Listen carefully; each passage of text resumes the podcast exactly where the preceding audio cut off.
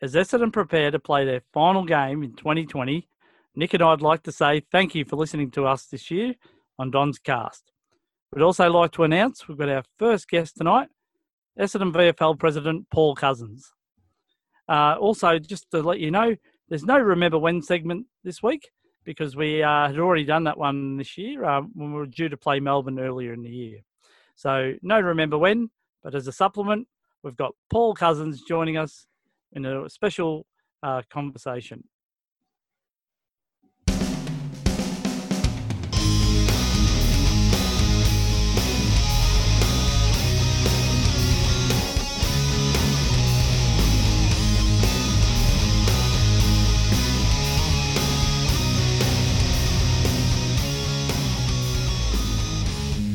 You're listening to Don's Cast, an unofficial fan podcast about the greatest Australian football team, the Essendon Bombers.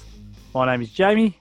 And I'm Nick. And made another tough week uh, with media reports. Um, you really would think with the Titanic, we seem to be sinking fast, but if you believe all the media reports. And I guess we suffered through a horrible season, and especially the last you know eight to nine weeks.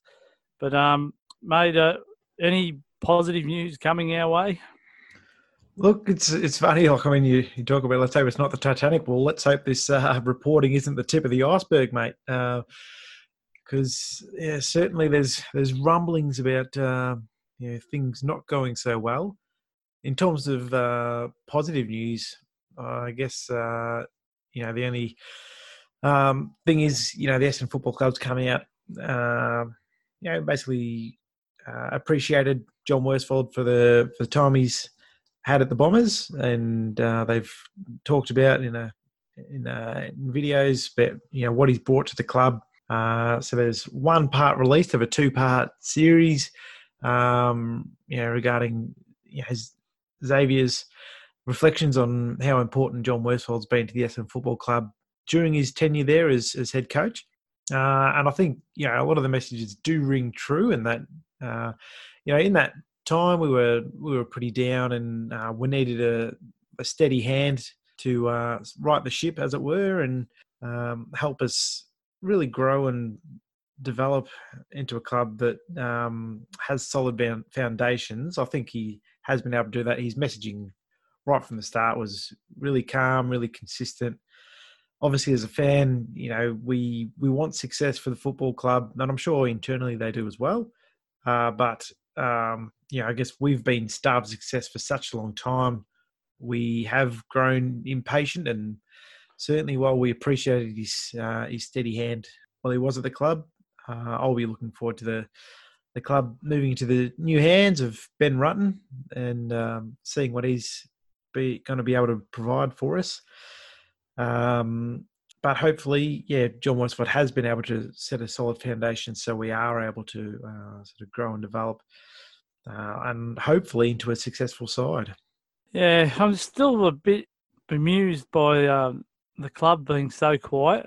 Um, it feels like we've been, you know, really beaten up by the media and I guess even the fans, and you know, we're part of that. I guess we've been frustrated like most Essendon supporters, but um, yeah, just the way the club has not really responded to these um concerns and criticisms. Um, you know, I it makes me feel like is there passion there, which is uh, something that Matthew Lloyd, um, you know, mentioned. You know, he he got congratulated for making these big comments because Essendon people feel like there's no passion coming out of the club, and I tend to agree. Um, and uh, you know, I take into account what uh, Dean Wallace said only a few weeks ago um, with Graham McMahon, and um, I still remember Graham McMahon's um, the way he handled the media. Was very abrupt at times, and um, yeah, he stood up for himself and, and the club.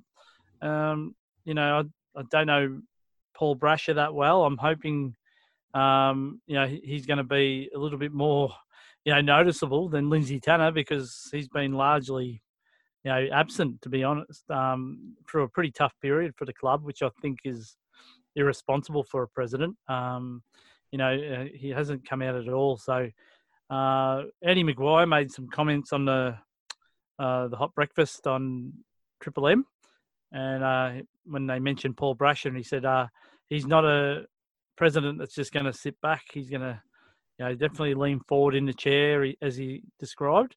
Uh, he's going to be someone who um, won't just accept, um, you know, the, the understandings of um, someone trying to tell him what's going wrong with the club. He'll actually investigate it, um, and you know, he won't want to be a president of a club that's sinking. So uh, that gives me some confidence. Um, you know that he may actually be uh, president we need at the moment, to be frank.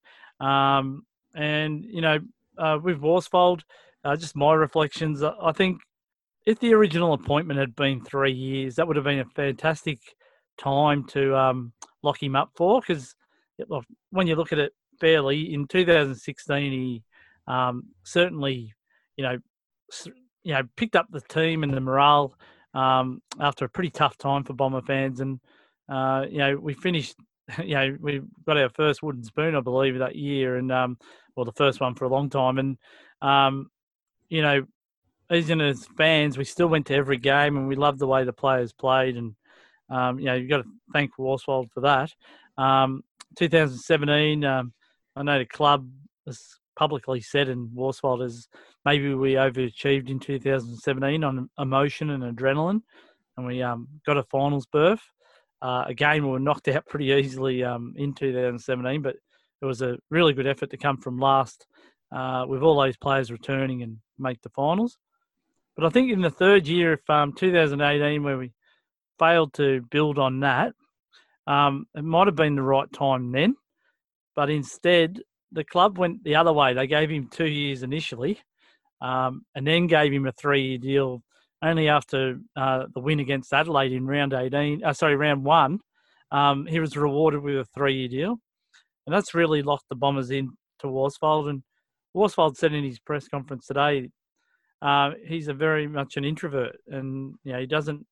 Um, he's passionate, but his passion doesn't always come across, and that makes me think sometimes. You know, yeah, I understand that's the way John is, but does your players get motivated by that? You know, maybe they're looking for a coach that does show that kind of emotion. So, um, yeah, I, I, you know, you've got to be thankful what John did initially, but uh, I think uh, we have regressed, um, you know, under his leadership the last couple of years, and I think the club wants us all to be rosy and give him a big send off and thank you, but I think Essendon fans are still thinking about why haven't we moved on uh, and moving up in the forward, you know, moving forward five years after he initially came in. Yeah, and that's a, a fair observation, James. And, you know, it's been sort of widely commented on that, you know, while we've stagnated, other teams such as, you know, your Freos, your your Brisbane's, uh, even Melbourne, like they've um, they were pretty rubbish for a long time, and they've slowly been able to redevelop their brand, and they're now playing more competitive brands of footy. Whereas Essendon hasn't been able to demonstrate any sort of consistency. Like we, we're a team that if we're on, you know, we can look really good, uh, but we can't be consistent within games, let alone across games. So by that I mean we might have a really good quarter, and then be quiet for two or even three quarters. Um, and you know that's not the level that's required at AFL level footy. And certainly, if you wish to make finals, let alone be a contender within finals, you need to be consistent across games and you know have runs of you know five six weeks where you uh, you're playing really well. And the I guess the disappointing thing as as fans is we see that the difference between our our worst footy uh, and our best footy footy is just poles apart. Uh, you know, it's sort of a bit mind boggling to say like how can we be you know really good, uh, kick seven seven goals in a quarter, say, and you know then other you know even in the same game just looked really bad. Like our first quarters in particular throughout the whole season have been you know, pretty woeful. Um, you know we won our our uh, our second first quarter for the year uh, just just last week, and like even then, you know, we kicked two goals, one, uh, which isn't outstanding by any means. So uh, yeah, like we do really need to uh, work on that consistency and potentially um, it is you know having that coach that gives the players a bit of fire in the belly and you know really challenges them to to step up and do their best. Not to say, "Nah, you'll be right, mate." Uh, just give it your best and you'll be okay. No, I want someone who who challenges them and say, if you want to be in Essendon's best 22, you need to do X, Y, and Z. So whether that's you know pressure, tackle, harass. Uh, if you're not getting the footy, you're making it difficult for your man to get the footy. Uh, we need to win the individual contests to win the game uh, overall, and I think that's what Essendon fans want that endeavour uh, to to win each and every single contest not that we'll win them, but it's uh, it's having that that ferocity to to not want to be beaten, um, because that's the sort of culture we need to build as a club if we want to be successful uh, going forward. Yeah. So, um, mate, uh, John Worsfold, he made a bit of a, um, I think it was about two or three minute, uh, you know, basically a statement, um, and he tried to address his comments from last week. But do you have that statement in front of you, mate? Yeah, I sure do, mate. So if you want to go through it, um, so he said, Those of you who know me will always know I play and coach with everything I've got. I'm extremely passionate about anything I do, and I certainly care. I'm also an introvert, and I understand that this passion doesn't always come through, especially in press conferences. Sorry, guys, uh, I know I'm much better at playing the game rather than just talking about it. So let me be really clear to all Essendon people, which includes all staff, players, members, coteries, and our supporters. I joined our club five years ago because I felt for what it was going through and I thought I could help. Wins and losses are important, but my great love for the game comes from the people. I saw players hurting, I heard from supporters who were hurting, the club was hurting. I wanted to be part of the club bouncing back, to be part of the footy being fun again at the Essendon Football Club. I had so much respect for the club that I joined to be part of that fight back. I respect the Essendon Football Club family, and I can't thank you enough for your loyalty and support for our club through the toughest of times. I heard from you directly about the pain you felt through these tough years. There are better times ahead. I believe strongly in Ben Rutten. That is why I agreed to a succession plan. I believe Ben has learnt and grown this year and is now better placed to take the club forward. As you all get to know him, you will respect him as much as myself and the players do. The Essendon playing group have been through two massive transitions in my short time at the Essendon Football Club. I also believe really strongly in these young men I know so well. I, I respect there will be those who don't share my confidence. The future will reveal the reality, and I'm looking forward to watching that. Yeah, so, so uh, I can see that he made those comments. Um, yeah, it's pretty measured.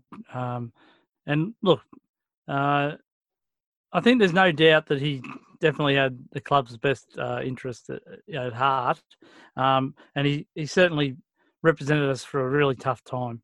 Uh, I just think probably the last two or three years we just haven't. Our players don't seem to have developed, and you know I know that's on the whole club, but to me the senior coach definitely has a huge part in that.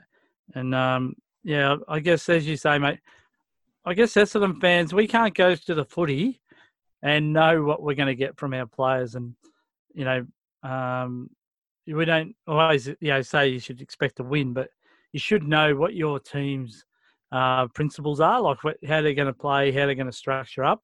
I don't think we've had that, especially in the last couple of years. No, certainly not. Um, and that word structure, like we've uh, sort of said that over and over again in this podcast where we look at our our forward line particularly uh, we don't know how that's going to structure up week to week let alone even in you know the midfield the wings uh, because we don't seem to have a, a solid game plan. You know we we sort of talk about you know the footy that we want to play but it's difficult to do that when you know the the side is constantly changing its makeup. And look, obviously that's been a lot through injuries this year. We've uh, we've certainly felt the brunt of that this year.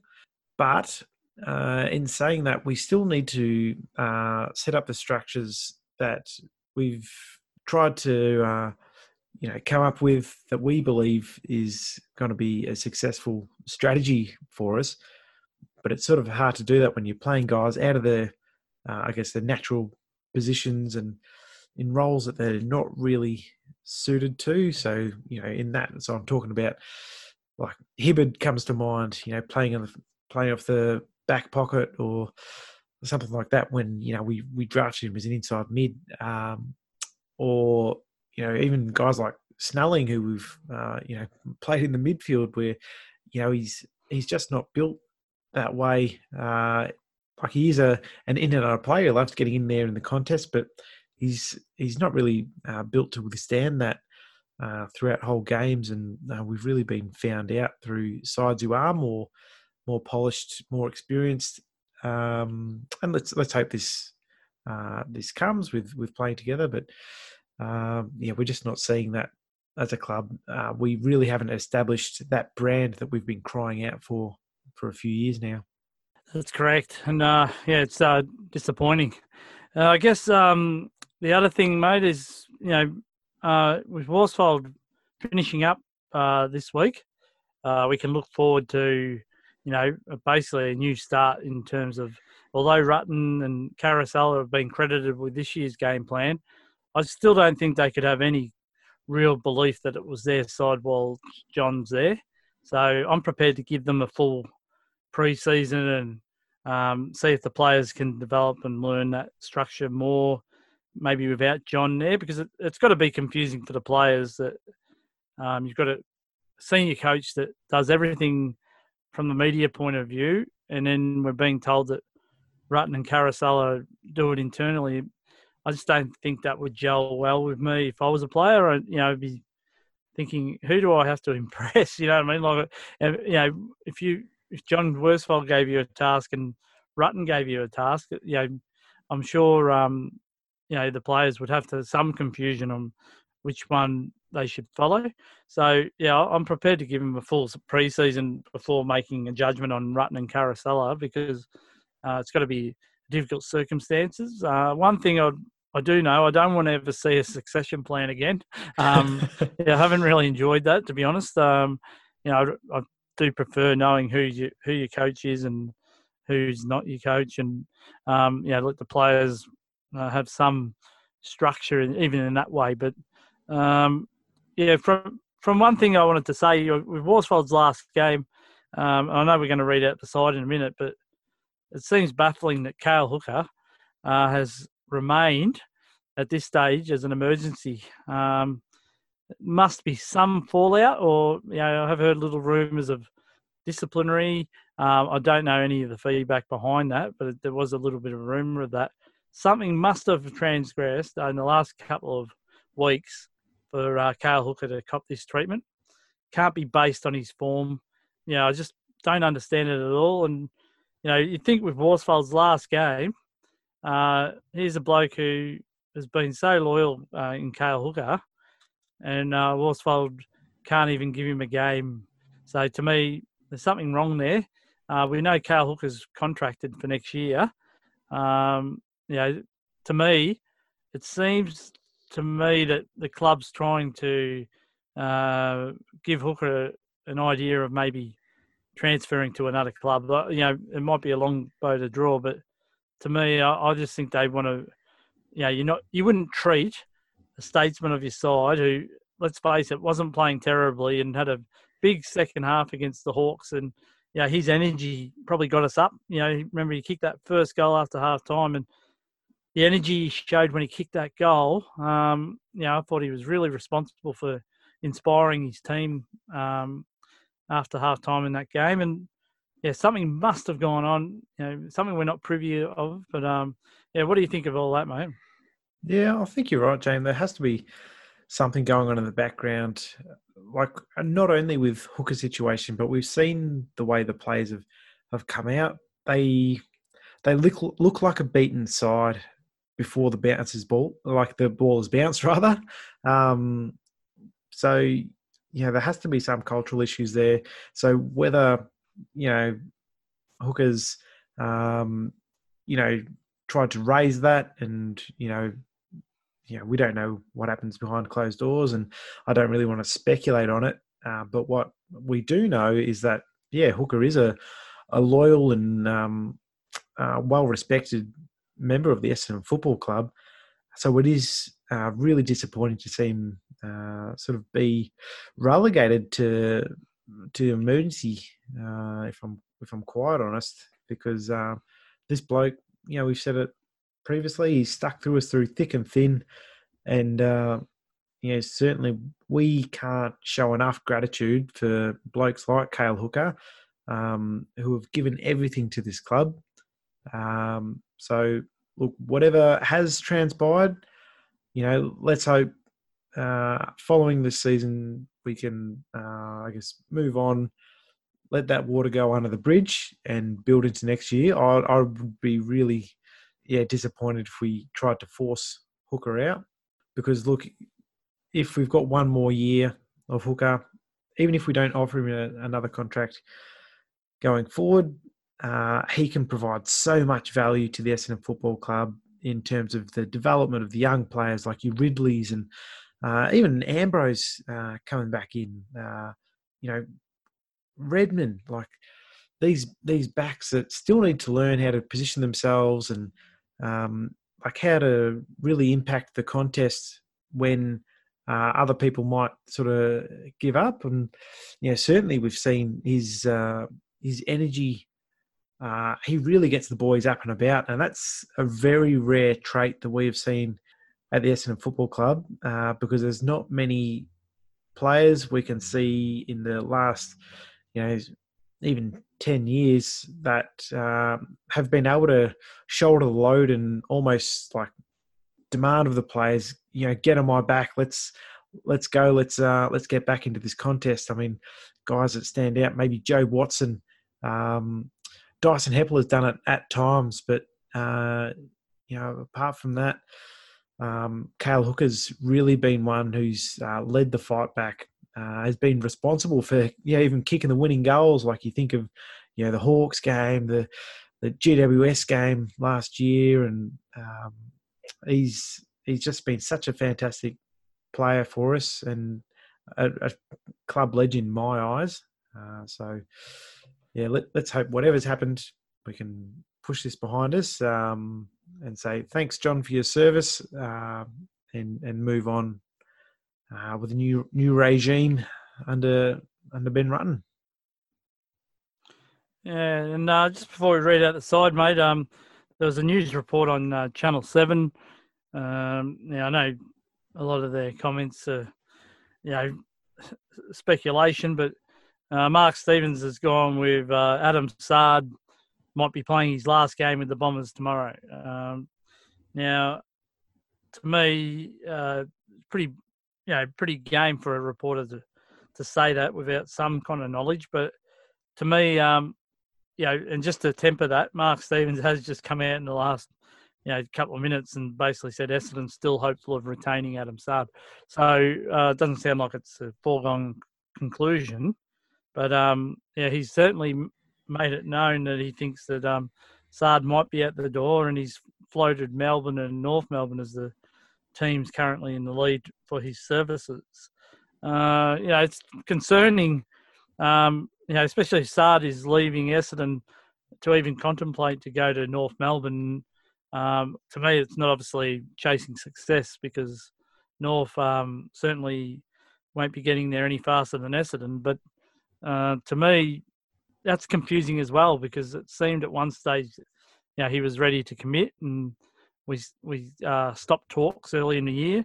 Um, and I guess to compound this, the AFL, and I don't know what the timeline is. They still haven't announced what the uh, the total player payments should be for next year, which I think is pretty irresponsible um, on their behalf because clubs are going to have to, you know, try and sign up players without full knowledge of what they're playing with and could lead clubs getting themselves into trouble. So um, I think Essendon will be wary of that. But um, the report is now that Essendon had offered Saad six hundred thousand over four years, um, you know, per year. So that sounds like good coin to me, especially when um, you know the total player payments are going to come down. We know that due to COVID.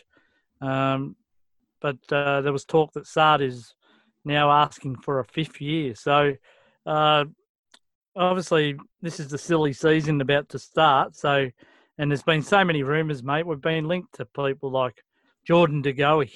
Now, um, yeah, it just doesn't make sense to me. Like, you know, if you can't sign your own players, why would you try and get a Jordan De Goey? You know, he's going to cost you plenty, and um, you know, you're watching your own talent walk out the door. So, um, yeah, I dare say um, there's so much speculation that none of us really know what's going on. But uh, what what are your thoughts on the Adam Saad situation, mate? Well, first of all, I'd say this this really goes into Conor McKenna's comments that you know the unfortunately the AFL media landscape is that uh, they sort of reward whoever comes out with a story first as opposed to whoever got the story right.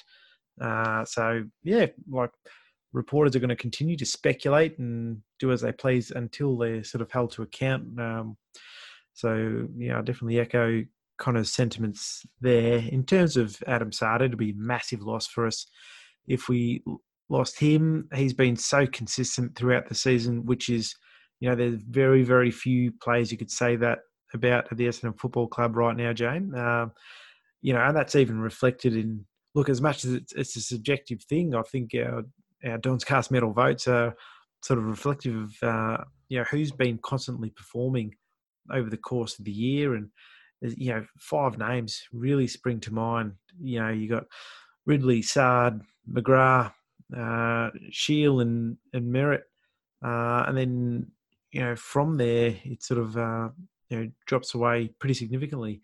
You know, more recently, uh, you know, Parish has, has sort of jumped up, and um, yeah, Langford's shown a bit uh, to our mind, but um, yeah, the to have consistently performing players is uh, such a it's it's such a strong need to have. Uh, you can't have people being, you know, hot one week and, and cold the next. So it'd be a massive loss for us. Um, you know, I I suppose you see it in two sides. You know, uh, we we don't want to sort of overcommit if yeah the those uh, the player payments are, are, coming down significantly, and as you say, we'll leave ourselves in trouble, or um, in a situation where we you know pay more money than we're sort of able to, which means we're no longer able to retain the services of um, other players. Like we've got quite a number of players that are up this year. So you look at you know, Langford and Ridley, two of the names we just sort of looked at, and um, you know they're they're really important signings uh, for mine, and that's certainly not the extensive list. There's there's quite a number, so there's a lot to work through. We still haven't signed Joe Daniher, or don't really know what he's doing, and he'll demand big coin. So it's uh, going to be a really difficult situation. I guess you understand uh, when players do have family that um, you know of course they're going to try to look for stability and um, search for the the best coin they can have available professional football players only have a limited time frame uh, from which to to make the most of uh, their capabilities uh, and uh, I'll certainly respect their decision to to search all avenues to see the best the best deal for their family. I just hope the Essendon Football Club is working uh, with Adam Saad to, even if we weren't willing to commit to a fifth year, I mean, obviously by that time he'd be 31 or so, and uh, would he maintain his speed at that age? No one knows. Um, so perhaps we offered him, you know, four years with a uh, sort of performance, um, you know, bonus for lack of a better term, where, you know, if if you play, you know, 20 games for these next four seasons, you'll trigger a fifth year, uh, depending on you know, performance and things like that. Um, these are options. I'm sure they're they're banding about, but uh, yeah, he's certainly one I'm, I'm hoping to have on the books. Uh, yeah, for many years ahead. Yeah, and the other player you failed to mention, mate, was uh, Andy McGrath, and that's another great player that um, we have to sign up. So, you know, when you think about it, um, I can understand the club really needs a decision from Joe Daniher because obviously he's going to command probably the most money out of all our uncontracted players. So to me, um, Daniher, they need to know what's happening there. There was talk during the week that he um, uh, had a bit of a, you know, called the players in and made a comment at one of the training sessions. Um, you know, it could be just about John Worsfold, you know, maybe getting the players around him uh, in his final week. But um, you know, who's the who's to know? You know, speculation. You know, he may have said he was uh, either staying or going. I, don't think that would be the uh, best time to do that. You know, when you're pre- preparing for a game, but um, who knows? He may have. Um, but I think the club, you know, obviously has to be wise with their uh, salaries and know what their projected player payments are going to be in terms of all right if Daniher stays he's going to be on this amount and this is going to leave this much. And then you know the next one we want to sign up Ridley.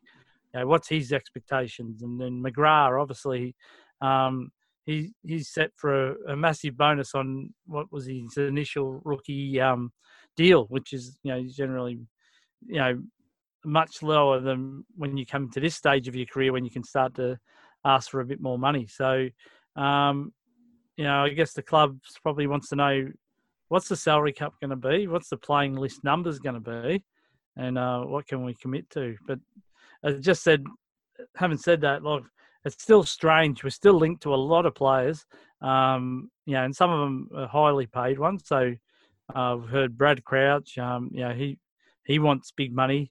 Um, you know, you've heard the Jordan De Goey. There's been loose rumours about Jeremy Cameron these players, you know, they're going to demand huge money. So, um, to me, with any uh, any club should do is look after their own first. Know which one of your own you want to keep and non-negotiables to lose. But we don't seem to have done that. There doesn't seem to be any real strategy, or at least no conclusion to the strategy. And um, there's been no real communication to give us any hope that uh, we're close. No, I mean the closest we heard was that uh, there might have been a four-year deal presented to to Ridley. We we haven't really heard anything about that since. Um, one thing I was going to say, mate, is uh, you know if Saad's been linked to North Melbourne, perhaps it's uh, finally they they're going to lure a big fish through their war chest, mate. Um, hasn't mm. been successful in the last few years, but um, you know we'll we'll see. Uh, but yeah, I think you know most clubs would be like basically in the same boat. You know, you yeah, unless you know how many players you're going to have in your list uh, and that kind of thing, it's hard to put a dollar value when you don't know. You know the uh, I suppose the the playing field you you're working within, uh, because the difference of you know a couple million bucks over the course of a playing list can make a huge difference. Um, you know incentives for, for players and um, you know you you really want to keep someone so you give them um, you know a bit extra so like a a Saad who you, you know is a dependable player always prepares himself well. Um, it just yeah makes it uh, a really difficult environment to work in. So uh, yeah I guess this will be a, a interesting time and, and we've seen North Melbourne already. They've cut 11 players from their list uh, so for mine, it looks like their strategy is look, let's let's cut who we're definite about, and use this time to uh, yeah invest in you know potentially recruiting players from other clubs that they see real value in. Um, so it'll be interesting to see how we go following this game. Whether we uh, you know make a number of delistings uh, known early uh, but yeah, I guess no one will know when, until the fat lady sings, and uh, yeah, it's certainly interesting times ahead. Yeah, I'm interested to see Jasper Pittard was one of the players gone, and um, yeah, Adam Saad would be a, like a huge improvement over uh, Pittard um, for the for the Kangaroos. So um, let's hope that uh, the rumours are wrong and Sardi does stick with the Bombers. All right, mate. Well, why don't you read out the side that's been named for our final game of the 2020 season in what will be the COVID Cup? All right. So uh, the outs from last week's uh, match were Andrew Phillips, Jacob Townsend, and Mitchell Hibbard, all omitted. And coming into the side are Jayden Laverde, Mason Redman, and Michael Hurley. So if I go from the back line, so we've got Jordan Ridley, Brandon Zerk-Thatcher, and Marty Gleeson. Halfbacks of Devon Smith, Michael Hurley, and Adam Saad. The centres, we've got Tom Cutler, Zach Merrett, and Brayden Ham. Half forward line of Will Snelling, James Stewart, and Matt Guelfi. Forwards of Jake Stringer, Joe Daniher, and Anthony McDonald-Tipungwuti. The followers, Sammy Draper, Dylan Shiel, Darcy Parish. On the bench, we've got Jayden Laverde, Mason Redman, Dylan Clarke, and Kyle Langford, with the emergencies of Josh Begley, Andrew Phillips, Cale Hooker, and Kobe Mutch. Yeah, it still baffles me that Cale Hooker's on the emergency list, but um, yeah. Well, apart from that, um, yeah, and, and this is I want to call this up because um, even though it's John Worsfold's last game, this is uh, like a bit of a hint of what we mean when he sends out mixed messages. Mixed, uh, sorry, mixed messages about. Um, he said that Cale Hooker was dropped because we don't think he can get to his best, and that's what we do when we drop players. Um, and again, this is not to embarrass or target anyone, but you can't say that and then persevere with Marty Gleeson despite his current form. And you know what I mean? Like you can't have different rules for different people, um, particularly when Cale Hooker's upside is much stronger than um, Marty's. And to me, I just think that's really mixed messaging and um, you know baffles the supporter base. And that's what I mean. Like, give us the if you're going to speak like that, John, don't treat us as dummies that we don't ask questions back because to me that's the most baffling of all. We we don't think Cale Hooker can get anywhere near his best uh, in the week ahead. He said. Uh, yet you think, may, you know, you think Marty's going to get, you know, um, all of a sudden become the greatest halfback flanker of all time. So to me, um, yeah, I just I don't get that messaging. Yeah, I think you're right, and obviously it's not Marty Gleeson um, solely. I mean, we've seen it with Tom Cutler, we've seen it with David Zaharakis, we've seen it with uh, you know many other players, like even Jake Stringer. You'd have to say. Um, so yeah, it is mixed messages from the club, and um, it's disappointing uh, to see that you know John's made these calls in the media. That's been sort of called out, and they said, "Well, you know, would would Essendon look at moving him on because he's sort of gone off script?" Uh, the club hasn't. Uh, in fact, they appear to have you know supported him in his statements uh, with him saying how great he's been for the Essendon Football Club. And look again, look, we'll we've said it ourselves. Like he was great in that, that in those initial years. Um, but you know, his the mixed messages don't stop with Hooker. You know, we saw in uh, when was it April or so? He's saying, "Oh, I reckon we're a real tilt to to go for the premiership," uh, and then you know a few months later he's saying, "Nah, we're probably a good three three pre seasons away from from competing with the best sides in the league," and those statements are poles apart. And that's the frustration we get as Essendon fans because if you're telling us to be patient, but at the same time you, are telling us, you know, we're in the we're going to we're going to gun for a premiership, um, but then also saying that you know we're three pre-seasons away from being a, a top side. Uh, yeah, you know, what do you what do you want to say? Like, uh, it's uh, it's difficult to sort of listen to that and have any faith in what the messaging is uh, from the Essendon leadership, which is, uh, I guess, an unfortunate reflection, but a, a reflection of, of, a fan nonetheless. So, um, yeah, look, I guess you look, you look at the side that's named, and I mean, you, you couldn't you couldn't doubt the the omissions made. Uh, of course, like Andrew Phillips, you know, we're we're you know bringing uh, Sammy Draper to be our number one ruck. So uh, looks like we've given that, him that sole responsibility this week. Uh, so you know, while I'm sure he would have loved to to have played, uh, you can't really argue against uh, those those calls. Uh, but in terms of other guys who are playing, yeah, your, Marty Gleeson's, Tom Cutler, and yeah, look, let's hope they they do perform. But um, yeah, I guess I guess we'll see how we go. Uh, we, uh, yeah, I'm not sure how we're going to structure up, if I'm quite honest, because there's a lot of guys out there that uh, I'm not really sure about. But I guess you know calls will be made at the end of the season, uh, and I guess we'll be a, in a more informed position, uh, yeah, after that's made.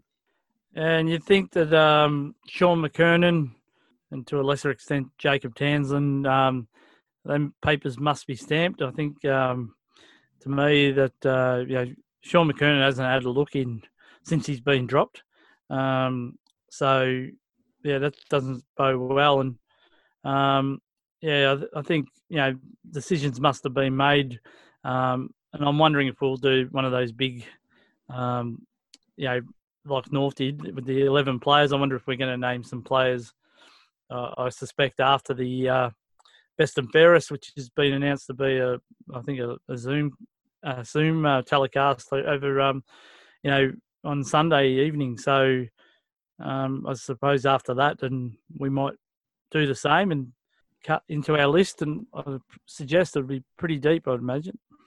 Yeah, absolutely, mate. And obviously there'll be calls made from from players. So yeah, those out of contract players. Uh, you know, obviously as we've said, Joe Daniher, Adam Saad, yeah, McGrath, Langford. Um, you know, because while we hope they'll recommit with the club, um, there's no guarantees until there's a uh, a signature on the bottom bottom line there. And um, you know, even in terms of our list management, uh, you'd have to say Adrian Dodoro's position uh, would have to be questioned at this stage. Um, but yeah, I guess we'll uh, we'll all live and learn and, and see what happens. Uh, but you know, going into this game, you know, I think the the side named is is probably as as good as we've got available at the moment, except for Cale Hooker, of course. Uh, would have loved to have seen him in the side, uh, but um, yeah, let's hope the boys can give it a, a real red hot crack. Um, but I, I, think it'll be a, a pretty tough ask if I'm quite honest. Yeah, I think so too, mate. Uh, why don't you read out Melbourne side, um, just so we know who we're up against? Beauty, mate. So out of their side comes uh, Neville Jetta, omitted uh, and in comes Michael Hibberd. So if I go from their back line, so they got Joel Smith, Steven May, Michael Hibberd. Halfbacks of Trent Rivers, Jake Lever, Christian Salem. Centres of Ed Langdon, Christian Petracca, Aaron vandenBerg, Half forwards of Jayden Hunt, Sam Weideman, and Alex Neal-Bullen. Forwards of Kysaiah Pickett, uh, Mitch Brown, and Charlie Spargo followers of Max Gawn, Jack Viney, and Clayton Oliver. The bench of Jakey Melksham, Adam Tomlinson, Bailey Fritsch, and Oscar Baker, with emergencies of Luke Jackson, Mitch Hannan, Tom Sparrow, and Neville Jetta. Yeah, so uh, Melbourne, they've definitely got something to play for, but um, they're no guarantee to make the finals, even if they beat us uh, fairly convincingly. Um, so, in some ways, they, they do need their results to go their way. Um, so we'll have to wait and see um, what their motivation is. I think after today's game, um, the Giants and the Saints, we'll see uh, where that leaves. Um, you know, Melbourne's finals hopes because obviously West Coast won the other day. Um, I think the other results they're waiting for is um, you know that lower part. So uh, Collingwood they're guaranteed a final spot now. So there's there's only really that eight spot really that um, is up and ready to go for them. So um, it'll be interesting to see their motivation if they are uh, if there's if they haven't got a spot um, to play for. But um, so that'll be uh, very interesting to see. Uh, so yeah, just just with that, James. Like I was listening to the Sash Boys, and they were sort of talking about because they did a uh, they did a joint podcast with the debrief. Um, so they were sort of saying, look, if uh, I think it was if the Giants got up by two goals, then they'd need to beat us by six goals or more to sort of guarantee themselves uh, a spot in the finals based on uh, percentage. Uh, however, uh, if um, if the Saints won, then they'd basically have to you know beat us by as much as they can, but uh, they'd really be um, yeah, sweating on the result of the Fremantle game against that was a Sunday game, I believe, against the Bulldogs, uh, as to whether they could snag a spot. So, um, I guess the the big thing is if uh, Melbourne are committed, they'll want to beat us and beat us handsomely. So, I guess our uh, our challenge is to yeah, like not let them have the game on their terms. And um, you know, certainly um, we've, I mean, both of our our sides have, shown a, I suppose, a lack of you know being able to be consistent throughout the period of a game. So it'll be a very interesting con- contest. Um, yeah, unfortunately for us, we don't have a dog in the fight in terms of the finals race. But uh, you know, comes this time of season, it's a bit like snooker. You just want to stop the other team from getting there. So uh, it'll be an interesting game, James. And um, look, all, all, we're hoping for is a strong contest by the boys, and uh, yeah, hopefully be able to use this springboard going into next season because we certainly need some hope. That's right. Um, all right, mate. Well, what we'll do is we'll have a break, uh, and coming up after the break, we've got our special guest, Paul Cousins.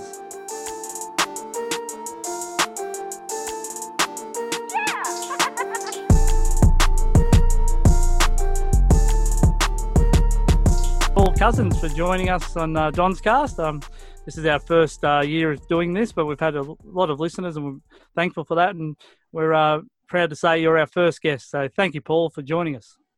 No worries. What an honour. First guest, hey? I like that. okay, Paul. So we know that uh, your current status is uh, VFL president of the uh, Essendon side. Um, you know, is that how, how has that been run uh, this year? Obviously, with no VFL side, is has the club given you any indication, um, looking ahead for next year, that they'd like to have another standalone VFL side? Understanding, I think um, Brisbane uh, and also Sydney uh, join the VFL competition. Yeah, so um, the the NEAFL will be joining the the VFL. So how many of those clubs field standalone clubs, we'll see. But theoretically, it could be sort of at least Brisbane, Sydney, um, GWS, and Gold Coast all all in the competition, which would be interesting, of course, and um, you know, add a bit of travel and all that. But uh, yeah, we'll we'll wait and see. On the Bombers, um, it, it's still a little bit up in the air. I think, like I say, up in the air. Obviously, it's um, it's being talked about it at uh, the upper levels of the club, I'm sure. Um, but those guys are all up on the hub, of course, so it's all a little bit separated at the moment. But um, I think at this stage the intention is um, for the club to go forward with a VFL program, um, with our own VFL program, I should say.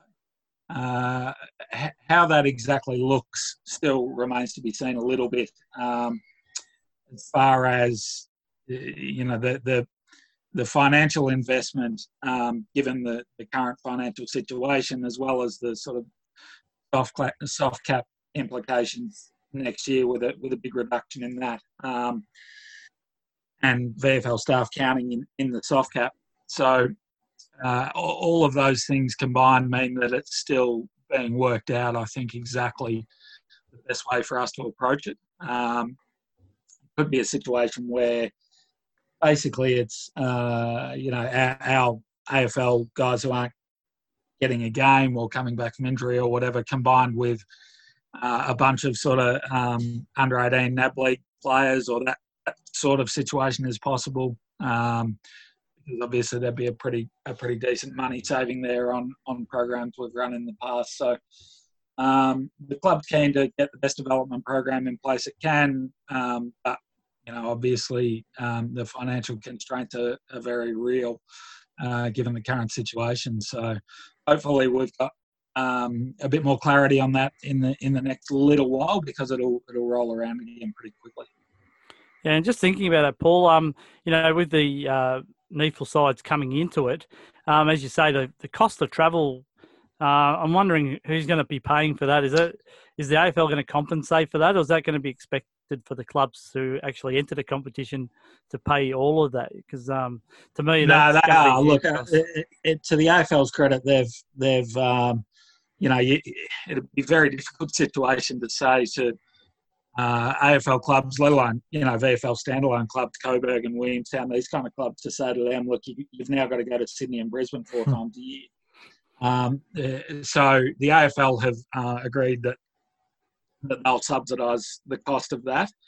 Um, otherwise, yeah, it'd, it'd just be uh, you know, there's there's no way those those standalone clubs, particularly, but also AFL clubs now with with the soft cap implications, there's just no way we could do that. So the AFL, uh, I think, have, have agreed to pay that, and I think AFL Victoria, um, who who run the VFL, have uh, agreed to waive any um, license fees for clubs this year as well, uh, which a pretty decent saving as well. So um, uh, the AFL are doing their best to make it a, an affordable solution. Uh, I guess it's up to individual clubs how they then go about it.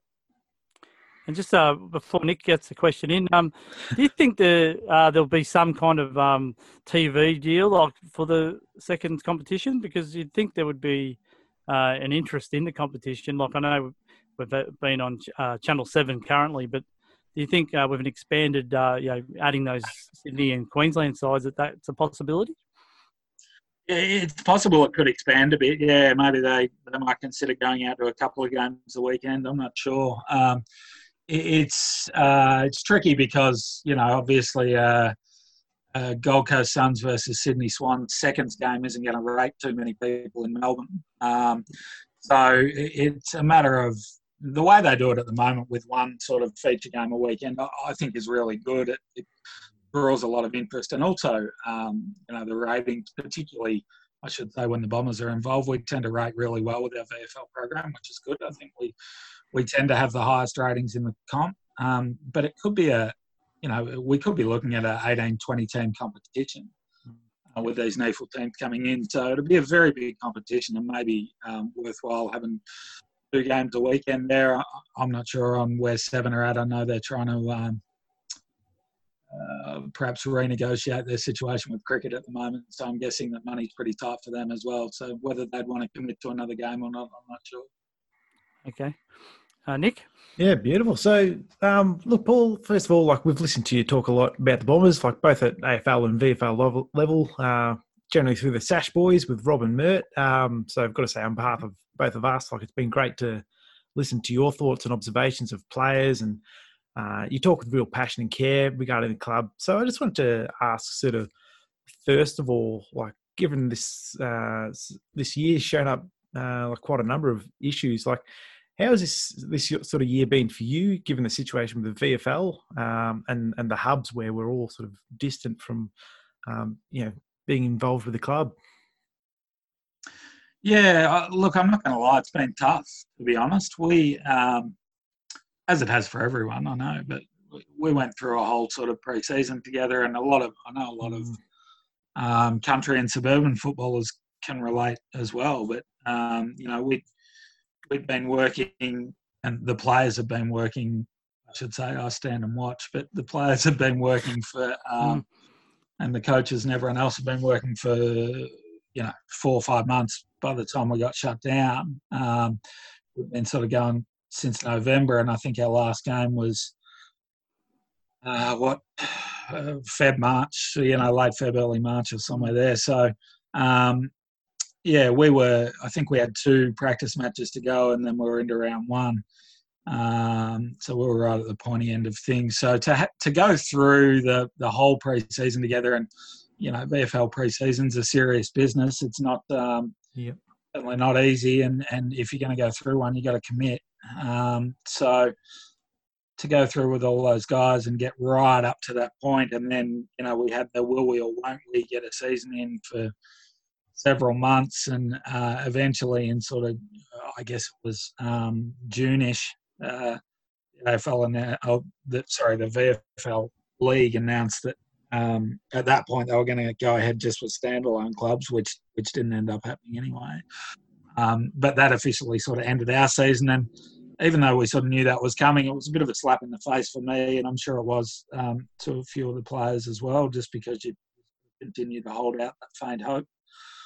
Um, and, you know, we've had such a good group uh, of guys um, and and girls involved in the in the um, in the staffing, but, from the playing point of view, such a group group of guys so close and um, and you know really care about each other. So uh, to to sort of have that program ripped away, and I'm sure some guys took it better than others, and others have struggled a bit.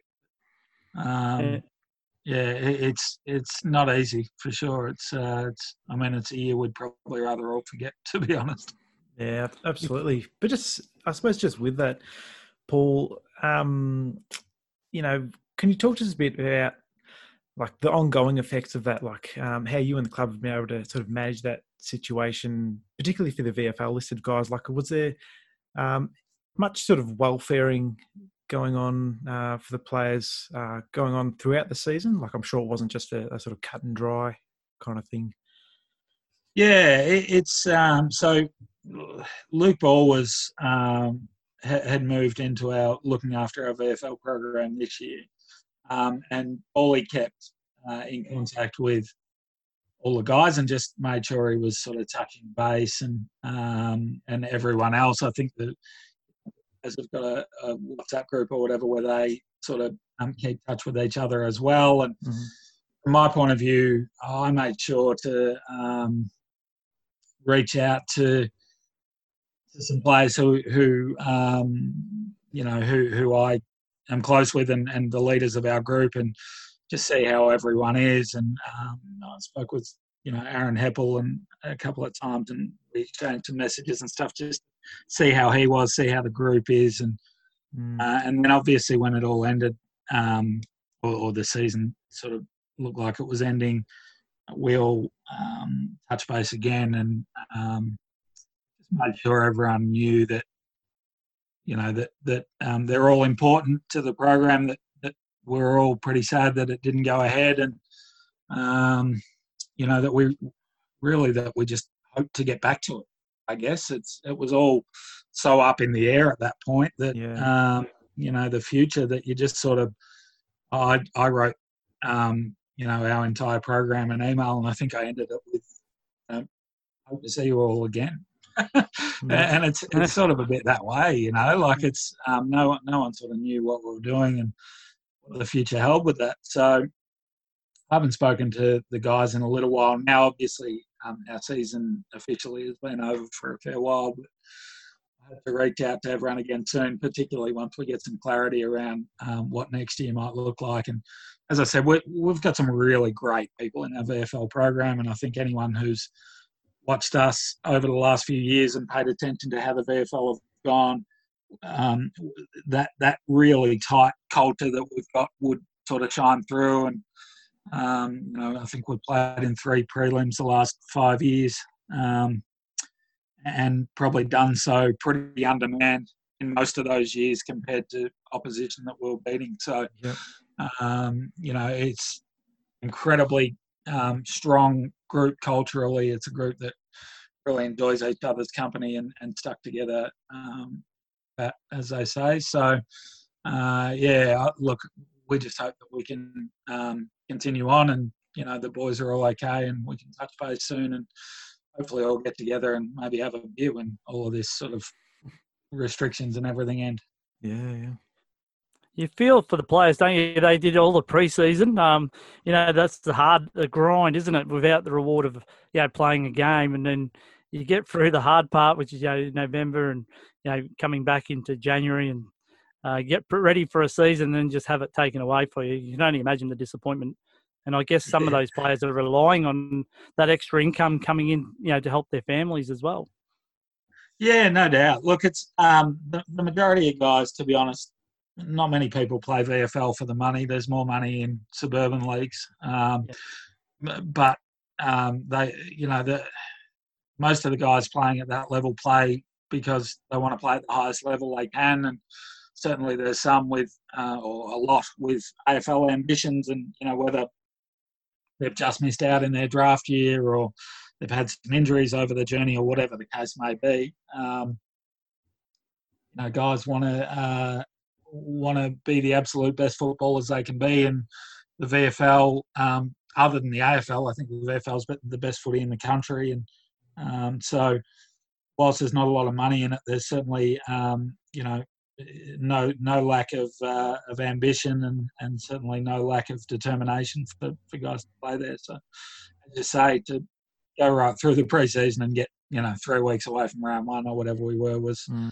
a reasonable kick in the guts. But um, you just sort of wish the team had got to play together a few times. Like we played two practice matches, I think, at the time, but um, the, you know, the, the, first practice match was very much just for the young kids, and the second practice match we just started to integrate a few guys back in, and um, so um, yeah, we never never really got to see the group play together, and it was a pretty exciting group this year. So it's a shame, but you know, onwards and upwards and all that.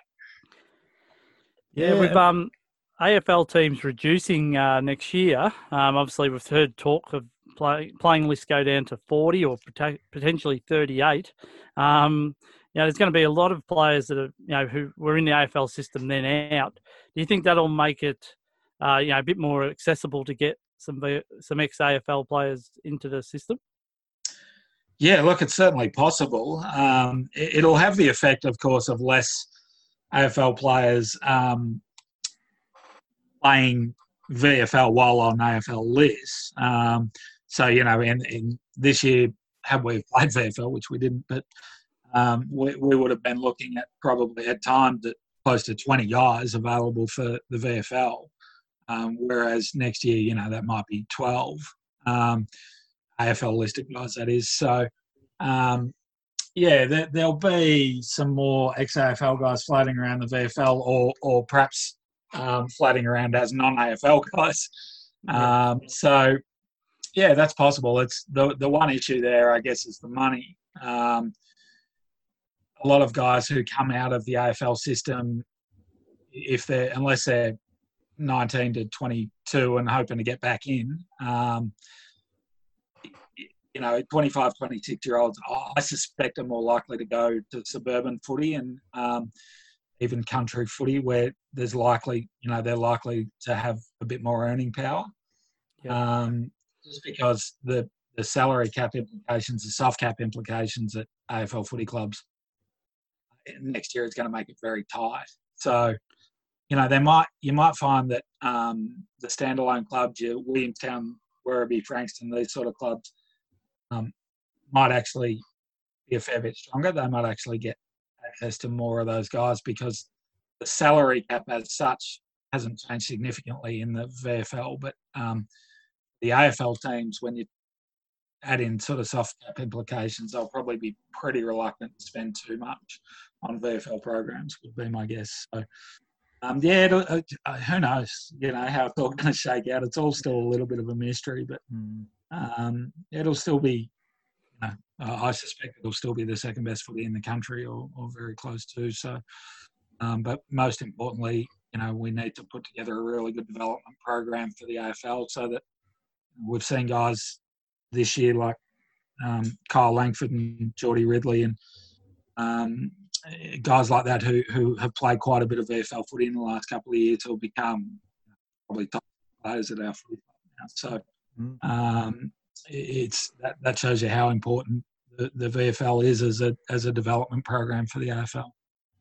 Yeah, and I think we've definitely appreciated that as, as fans this year, Paul. Like you've seen some guys who like, could have done with a, a run in the VFL before coming up to AFL level. Like I, I sort of think of uh, James Stewart, um, you know, even Marty Gleeson at times, just to get that that confidence in his game, and um, uh, I suppose yeah, get them playing back their their best footy. So in terms of yeah, let's hope it all goes ahead next year. So what what plans have Essendon put in place to help the VFL side uh, prepare and compete in next year's competition? Uh, yeah, should it go ahead? That's a good question. uh, yeah, that'll uh, that'll all be being put in place by um, the GM of Footy, Dan Richardson, I'm sure, and, and those guys who are in the hub at the moment.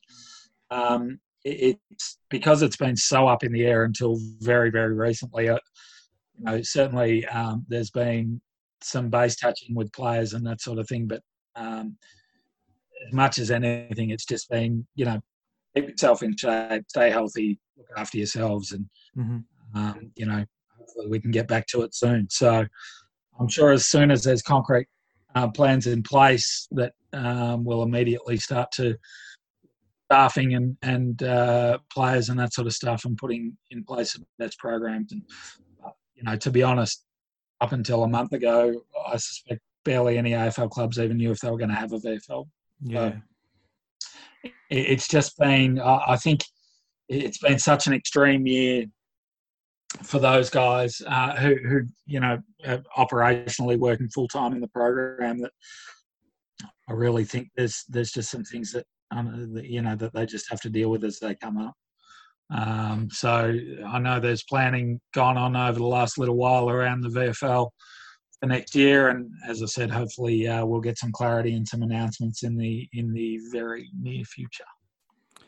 Right. Um, okay. So just um, stepping away from the VFL for a little bit, um, Mhm. just a couple of last questions because I, I don't want to keep you too long. But um, if we could ask, uh, you mentioned uh, recently you were going to have a meeting with um, the incoming Essendon president, Paul Brasher. Um, what's your understanding of how he deals? Is he going to be like a, a bit quiet like uh, Lindsay Tanner, or should we expect a, a different kind of president when Paul Brasher? I'm not sure actually. Um, yeah, we're hoping to catch up for a coffee soon, but nothing official.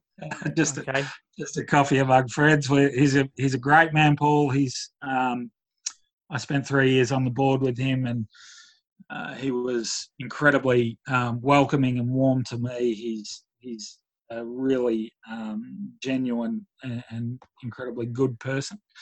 Uh, he's also uh, extremely smart and uh, very very good at what he does. He was the the uh, chairman of the global board of PricewaterhouseCoopers, which um, you know is pretty much a masters of the universe um, type resume position. So uh, he's he's as smart as you'll meet. He's incredibly passionate about the club, but he's also really really determined character. And um, whilst he's an incredibly warm and friendly guy, I wouldn't want to get on the wrong side of him. So. Um, so hello, Paul, if you're listening. um, Uh, but no, he's a he's a ripping guy. He loves the footy club, and he will be doing everything in his power to make sure we're. Well, uh, Eddie McGuire recently said on um, the Hot Breakfast there on Triple M said uh, Paul Brash is a you know person that will lean forward in the chair to make sure all decks are on board. So um, sounds like uh, Eddie. I don't know what history he has with um, Paul, but he, he certainly gave him a bit of a glowing reference. So no, that's interesting. No, I didn't know that, but yeah, their, their, their paths would have crossed a bit over the journey. But um, yeah, look, he's a um, he's certainly he's no shrinking violet, Paul. If he's got an opinion, you'll know about it. Okay, well that sounds good because um yeah, like and this is not to disrespect the current board, but um we've been a bit um, bemused, I guess, um just the the lack of uh you know fight back that you know considering what the media is saying about us and seems pretty constant for the last you know five to six weeks at least. Um, I understand you know you used to be on the board yourself, as you said. Um, why do you think the club has decided? You know, and this is only your opinion, but why do you think the club would um, you know, be not making any strong comments in response to that? Do you think they're just trying to, uh, you know, see out this season and and press the reset button? Yeah, I'm not sure to be honest. It, it's um, look, it's one of those situations where if you sort of if you bite at one thing, you end up biting at everything, which isn't Mm. good. Um, Mm. But it, it, I would also say that that's that's really not a board role to um, Yep. Sort of go at the media and publicly speak or whatever. It's you know the the sort of um, public pronouncements and stuff are, largely made by the executive and, and by Xavier. Um, and the board, uh, uh, you know, try to stay out of his business in that way. And um, if certainly if um, the the president felt compelled to speak on a topic, he could. Um, but it's yeah, I think Lindsay and Xavier's dynamic over the last couple of years seems to have been that um, Xavier would do more of the of the sort of public speaking and stuff, and Lindsay stays a little bit more in the background. So, um, you know, that's uh, whether that's frustrated some people or not, I'm not sure. But um, he's he's uh, yeah, he, he tends to stay out of Xavier's way a little bit on that one. But it is, you know, it's a difficult situation when you get in, you, you sort of copying it in the media. And obviously, I was I was on the board from the end of 2014 to 2017, which was a you could say a reasonably tumultuous period in, in the footy club's history. It was. Um, thankfully, we were able to turn things around really well and, and had a pretty strong 2017 sort of on and off field in the end. Although we lost our first final, obviously, but I think finished seventh with a percentage of 107 or something. So um, coming off winning the wooden spoon the year before, it was a pretty good effort, and um, we are able to turn things around pretty well. But the uh, yeah, the the year before and and the year before, to be honest, 16 and 15 uh, were both obviously big media years, and um, it, it, sort of got to that situation where people are screaming out for the board to speak out or the you know, someone to speak out, or but once you spoke out once, you suddenly had to speak out.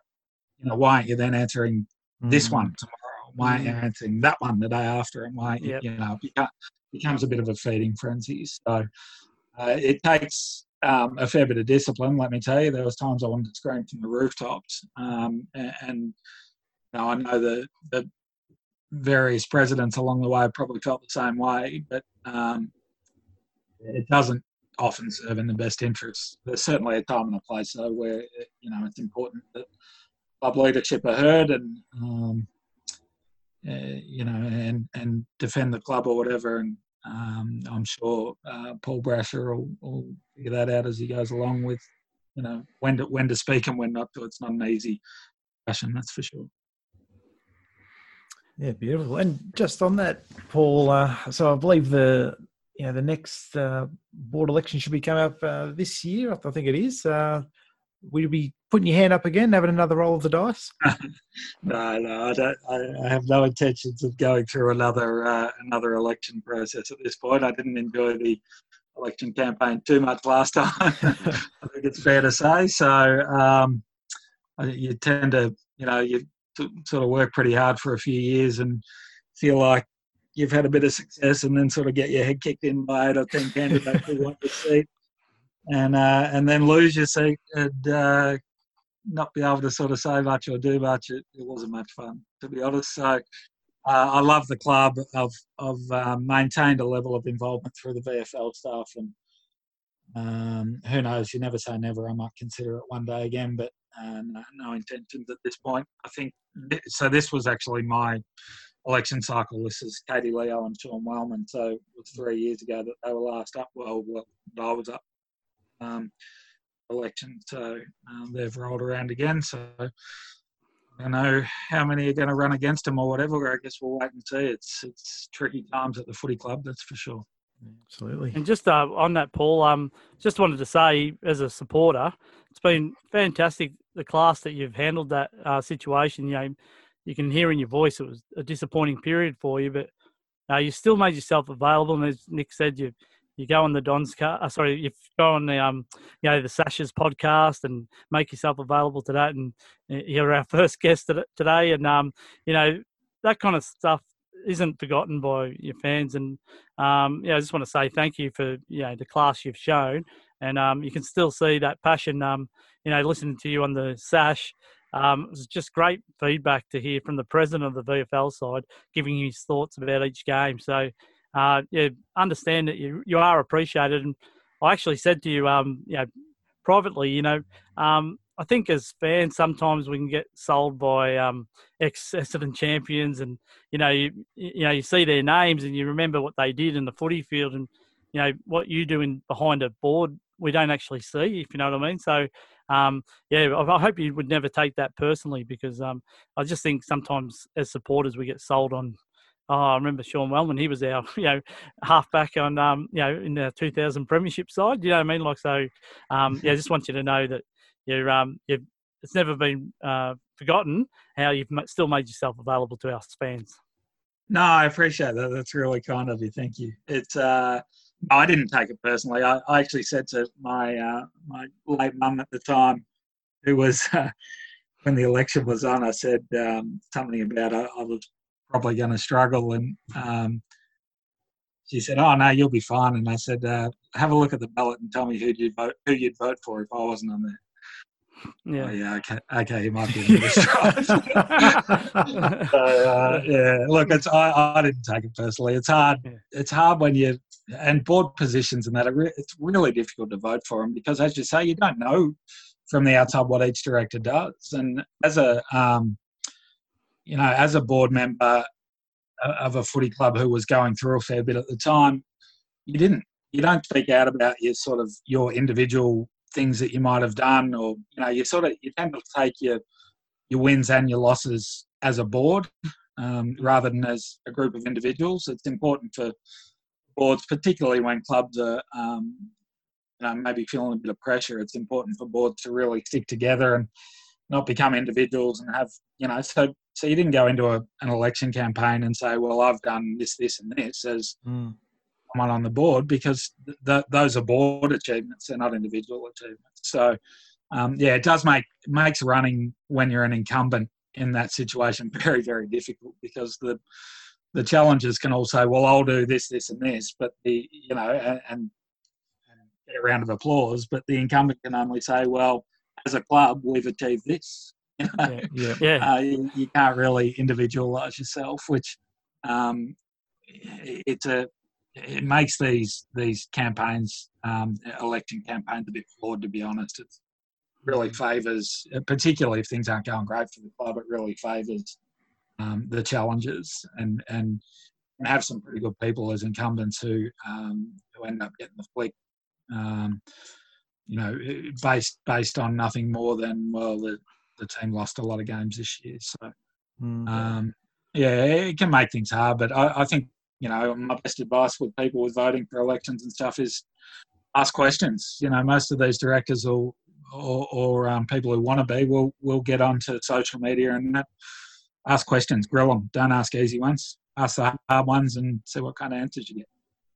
Yeah, I guess when you're an incumbent, it's easy to sell hope. Um, you know, uh, you know, we can change this. You know, I haven't when, you, when you're a challenger. Yeah, yeah, yeah, that's right. Yeah, yeah. so you, you say, uh, oh, well, I'm coming in. Um, you know, obviously we haven't been up to par, but I reckon we can get to this bit, and you know, people can buy into that if you know what I mean. So I, I guess um, that's the thing you're probably referencing. You know, people who are, who are trying to get in probably have that scope that they can sell hope more than the person that's already there. Yeah, well, look, in this election coming up, you'll hear a lot of, you know, challengers saying things like things are bad at the club and I'll, I'll make them better. Um, yeah. But it's yeah, it's not necessarily the case. But but you know, it's understandable that, that people run campaigns that way. So um, it, it, it was a tricky election three years ago. I got over it and moved on. And um, you know, as I said, I, I, still love the club. I've maintained an involvement. Um, I'll be red and black forever. All credit to you, Paul, and um, we can't thank you enough for uh, being our first guest, and um, thank you for providing today's um, you know time that you've given us, and uh, I hope we can touch base one other day. No worries, I appreciate it, guys, and uh, thanks for having me on. Thanks, Paul. thanks, Paul. Cheers. Well, mate, how good was that? Uh, so thankful for Paul uh, Green to come on, and uh, it was nice to have our first guest. Um, and mate, how did you find that? Oh, it was fantastic. He was so generous with his time. Uh, you know, we had for over half an hour, uh, which is slightly more than the ten minutes we'd originally bargained with him for. But um, nah, just a really generous guy and uh, so open with his with his comments as well. you can see why he's such a great Essendon person and why he's so well respected by uh, by many. And um, you know, we've we've heard him talk on the sash and uh, and even on you know Bomber Blitz, he'll pop up and uh, you know sort of let us know his, his thoughts where he can give them. He's um, yeah really really valued for us um, as fans, but obviously particularly uh, here at the Dons Cast as our inaugural guest, mate. And um, yeah, uh, just yeah, really, really great to have that interview with him and some really interesting insights he gave. Definitely. Right, mate. We'll, we'll have a break, and uh, when we come back, we'll wrap it up and do our bomber prediction.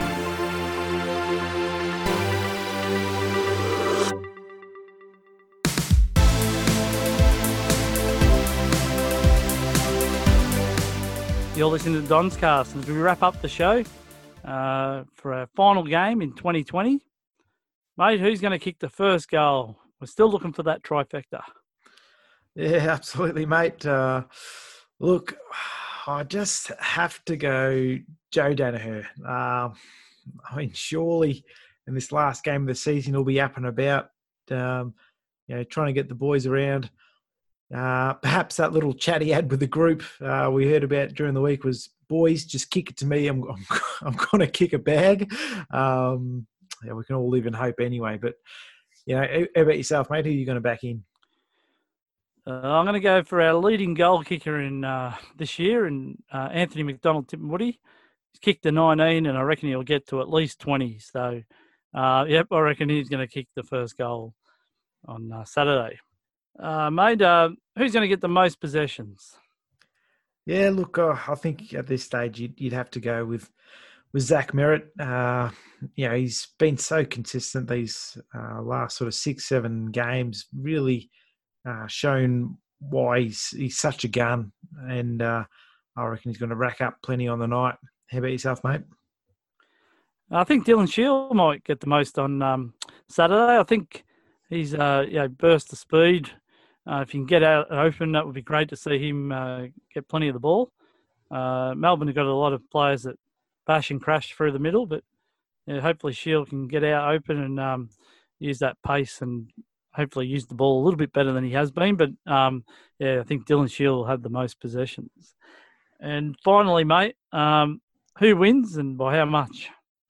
Look, James, it's the last game of the season. I'm going to throw caution to the wind and go with the heart and uh, say the Bombers are going to get up by 12 points. I think, uh, you know, really, if we're, we're trying to sell hope to the fan base, we really want to put in a strong effort. Um, and, you know, I reckon, you know, we've we've got enough players out there who can get the job done. Um, so I'm going to back us in and, and hopefully we're singing the song at the end and uh, yeah, have something to look forward to next year. But how about yourself, mate? Yeah, not without um, any hope, is it? Because uh, we know Melbourne have had a history of uh, you know, you know, I'll say choking uh, when it counts most. Um, so I think the Bombers are definitely a chance, but no, I think on this occasion the D's might be a bit too strong. Um, you know, I think we're looking forward to a, finishing the season. I think the players have had enough, and uh, you know, I'm sure we're going to have a strong first half, but I think I worry about after that. So, yeah, I think the Demons will get up, and I'm going to say probably by about five goals. I think um, I think the Dons uh, will definitely uh, show a bit of fight, but yeah, I think it's just too important for Melbourne. I think they might get up, mate. Um, it's been a pleasure doing this with you this year. Um, obviously, still got our review show, show to go. Um, uh, and then after that, um, we hear that the best and fairest is actually on uh, Sunday. So um, that'll be interesting because it's uh, going to be uh, over the over the wire. I think it's on Zoom. Um, so that'll mean that um, we'll get to see that on Sunday. So uh, I, I, suspect straight after that we might hear some delistings and also um, you know some player intentions you know, in particular with um, Adam Saad and Joe Daniher, and uh, you know, it's going to be a tough trade period, I think, for the club, uh, especially if it's true that players like Saad and Daniher are looking to leave the club.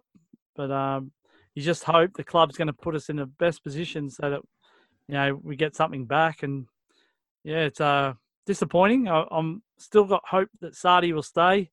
Um, you know, no one really knows what's happening with Daniher. Uh, it's going to be intriguing off season, that's for sure, for the Bombers. Yeah, it will. And, uh, yeah, I suppose for us as a podcast, we'll still continue to be um, putting out some pods. Obviously, not the, the twice weekly ones, but um, look, we'll do a review of, you know, the uh, the best and fairest and, um, you know, delistings and that kind of thing. Uh, and, you know, we'll sort of you know look at the side we've got, and then obviously when uh, when the draft happens and any trades happen, we'll do a sort of wrap up of of all that stuff. Because um, we're we're certainly still passionate about the Essendon Football Club, and uh, we'll continue to support and be with the be there for the boys. And um, yeah, we're certainly looking forward to putting 2020 behind us, and uh, yeah, looking forward to let's hope for bigger and better things uh, next year under Ben Rutten. And uh, yeah, so at least there'll be some content out there. Um, you know, for, for Bomber fans, uh, if they choose to stick with us. And thanks everyone for listening to the show. It's been uh, fantastic for, for Jamie and I to, uh, um, you know, share our passion um, with some supporters. It's great to see some comments uh, from other fans uh, who sort of share share frustrations, or even you know if they have differing opinions to ours and call us out for, for stuff we said. That's that's great. We love that that bit of banter. Um, you get. And uh, yeah, it's certainly been enjoyable for us. So looking forward to uh, yeah many more shows to come. Yeah, it's been great, and uh, yeah, thank you for all the feedback we've got through Blitz, and also I want to thank um, Scott and Grant from the lunchtime catch up. Uh, they helped us in the early days to, um, you know, they listened to it, one of our early recordings, gave us some ideas and so forth. So that was really uh, appreciative. And in fact, um, Scott got in touch with us and talked about potentially doing an end of year um, review show with both um, podcasts. So that would be great to be involved in that. And um, yeah, hopefully, uh, you know, that could be shared on both platforms. But um, yeah, thank you for everyone who has listened. I know when we first started this, we, we did question would anyone listen, and uh, we've, um, yeah, we've been very thankful. You know, we've had thousands of um, downloads. So uh, that's given us some real hope that people are out there listening and hopefully enjoying the content. Once again, we just wanted to say thank you and um, yeah, go Bombers. Go Dons.